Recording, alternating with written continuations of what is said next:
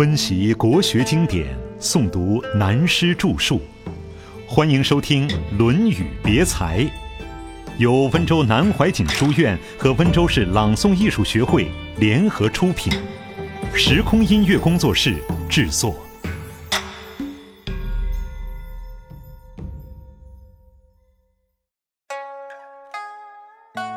宫墙外望。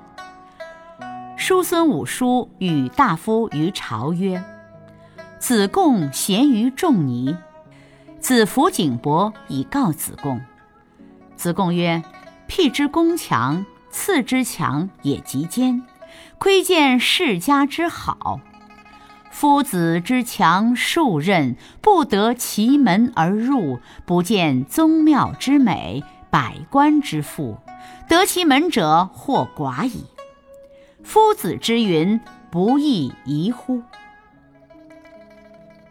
叔孙武叔是人名，叔孙氏名周仇，氏为武，鲁国的大夫。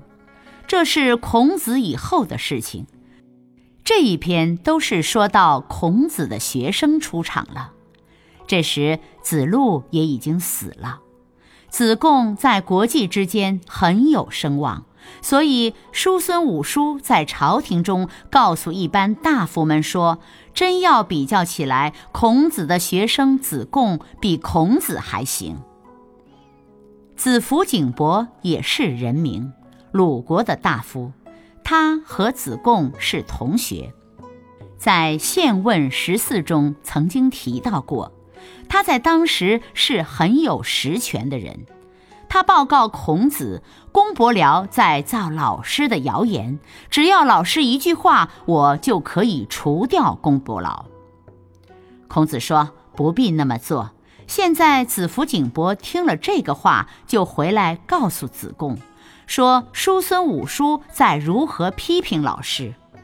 子贡就说：“譬如门墙，后来称拜老师为列入门墙，就由这个典故来的。”我们筑的墙只筑到肩膀这么高，人家站在外面一望就看见了里面的一切。讲到这里，顺便提一下，我们看了日本式的房子，围墙都很矮，人家都说日本人喜欢矮，其实不然。我们中国古代唐宋时建的房子都是如此，都是矮墙。所以，古代的武侠小说讲飞檐走壁这种墙，只要有一点功夫，用手在墙顶一搭一甩就上去了，是可以做得到飞檐走壁，可不比现在几层楼的高墙。其次，以前的墙是土墙，上面往往有小坑洞，手上有点功夫是可以抓住洞来上去。现在的钢筋水泥墙，壁虎功也好，什么功也好，完全靠功夫上不去。古代的矮墙，宫墙也并不高。我们到日本看皇宫，靠护城河的外面的宫墙是高的，如城墙一样；里面的宫墙还不高的。这是中国的古制。子贡说。我的墙只到肩膀，人家在外面把头一伸就看到里面。房间里摆的什么茶几，挂的什么画，好的坏的东西都看得见。换句话说，这个家里有多少内容，给人家一眼就看透了。我的学问、修养、做人就是如此被人看得见，程度只到这个样子而已。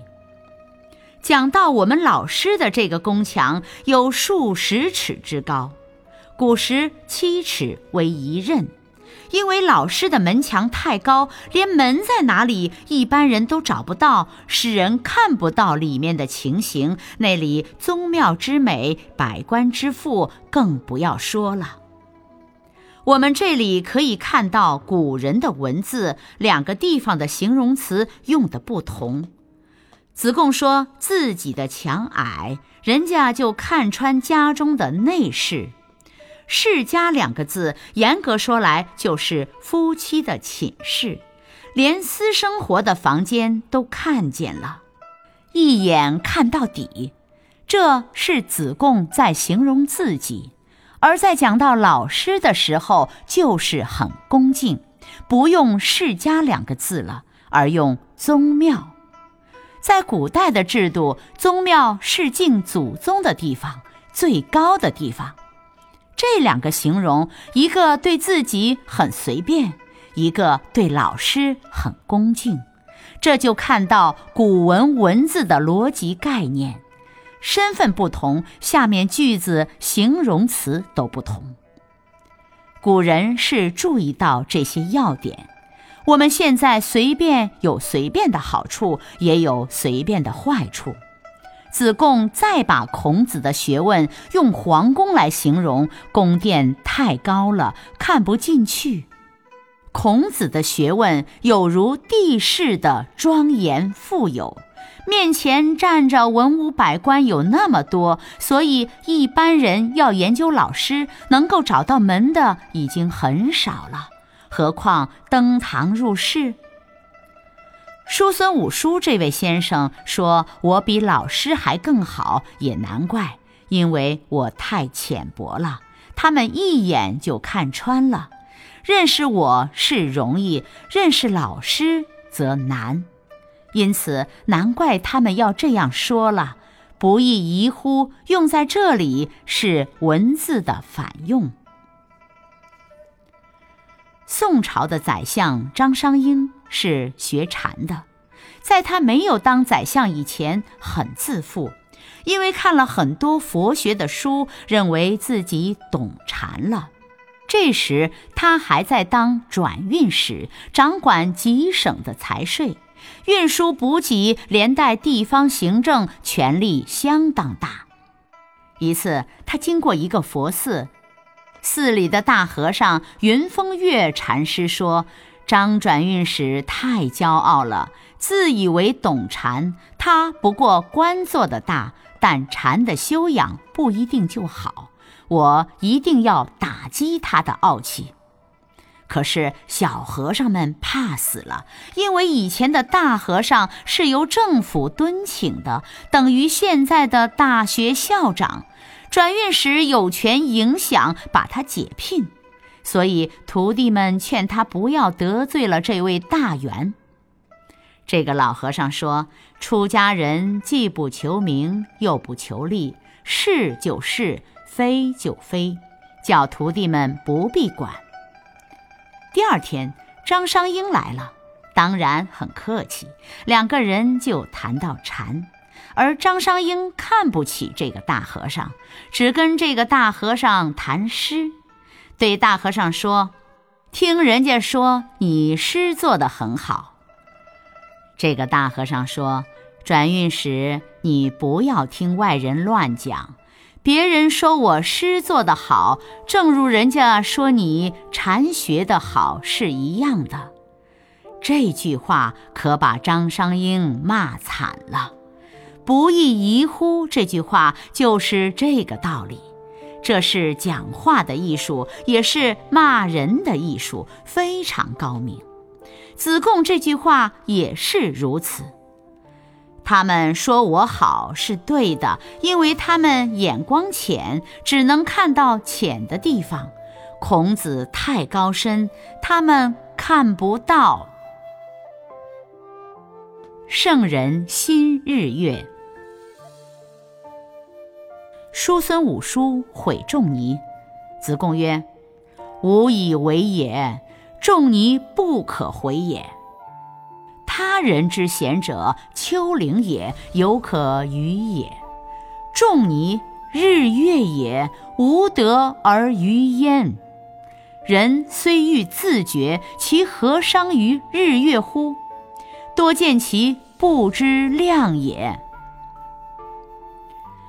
叔孙武叔这个人又有一次毁谤孔子，子贡就劝他不要这样做。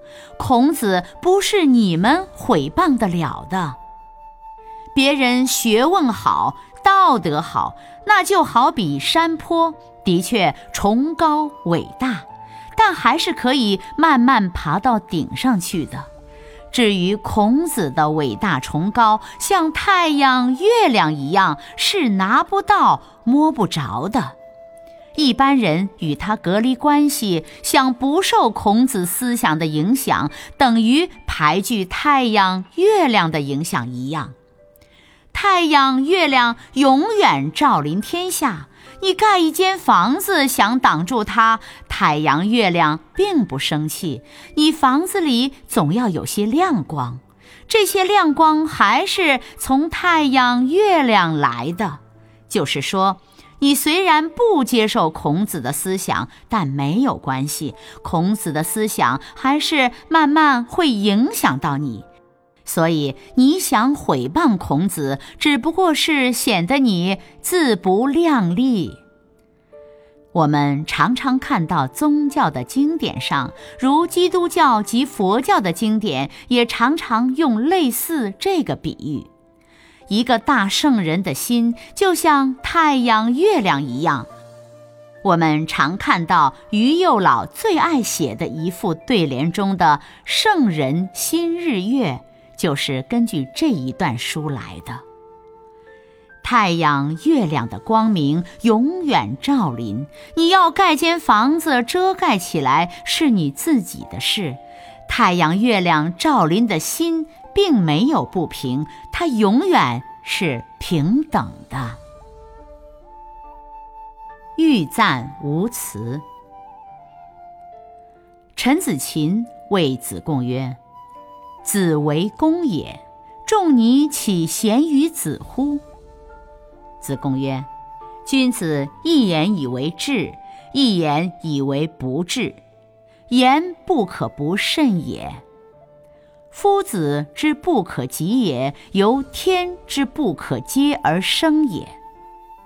夫子之德邦家者，所谓利之思利，道之思行，随之思来，动之思和。其生也荣，其死也哀。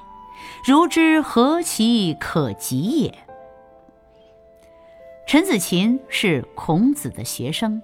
在上论和下论中，这位同学有好几次都有所怀疑，而对子贡提出问题。这里他去对子贡说：“子贡老兄，我看你很了不起，非常值得我们恭敬。你已经很成功、很完美了，身心内外的修养都达到恭的境界。这个恭，并不只是恭敬。”而是谨言的意思。实际上，我们的老师，我看未必比你好。子贡就教训这位同学了，他的话又和答复上面几个人的不同了。他说：“一个人言谈很重要，一句话代表了你的智慧学问。”换句话说，我们听人家讲话，对方一开口，他有多少程度、多少修养，就可以知道。有时候听一句话，就晓得他无知，所以言语要特别注意，不要乱开口。我们老师的高明，我们永远都达不到他那种程度。他崇高的像天一样，不是可以用一张梯子让我们爬得上去的。从《论语》这些资料，我们知道，孔子在生前乃至他过世以后，真正能够宣扬孔子、捧孔子的，还是子贡。而对于孔子的学问，真正能在事功上用得出来，对于时代有所贡献的，也还是子贡。所以，子贡是一个了不起的人物。如果正面的称赞孔子，从完全敬仰孔子的学问这一方面看，古今中外任何恭维孔子的文章所说的话，都被子贡在这里统统讲完了，结论都在下面，别人无法再超过他的好，这也可以说是预言。他进一步对陈子琴说：“夫子的学问永远在这个世界上，小至于个人的成家立业，大至于为天下、为国家做大事。想建立一个思想行为作风的基础，必须要以孔子的学问思想做基本，没有办法不这样做。”没有办法超过他的范围。人生经验到了的时候，更加深刻的觉得他的对。想做好一个领导人的，必须具有领导的基本道德与学问。领导的基本条件很多，中外有关的书籍也很多，但都是讲权术，不是道德，都不行。真正的领导要以道德为基础。说到以道德为基础的领导，就离不开孔子的思想。要安抚天下、安抚人心，也只有用孔子的思想，因为它代表了中国文化的中间精神。一般人才会信仰，才会接受这安抚而来的复合。而一切行为也必须以孔子这种以道德为基础的思想，才能达到真正的人与人之间的和平相处。这是子贡形容孔子的伟大之处。下面说到孔子个人，孔子活着是大家的光荣，他死了是大家的悲哀。像这样，谁都急不了他。我们两个是同学，你怎么把我捧得比老师还更好呢？如之何其可及也？就是说，怎么办得到呢？这也可以说是子贡真诚恳切的定论，这也是子贡情深意真的心声吐露。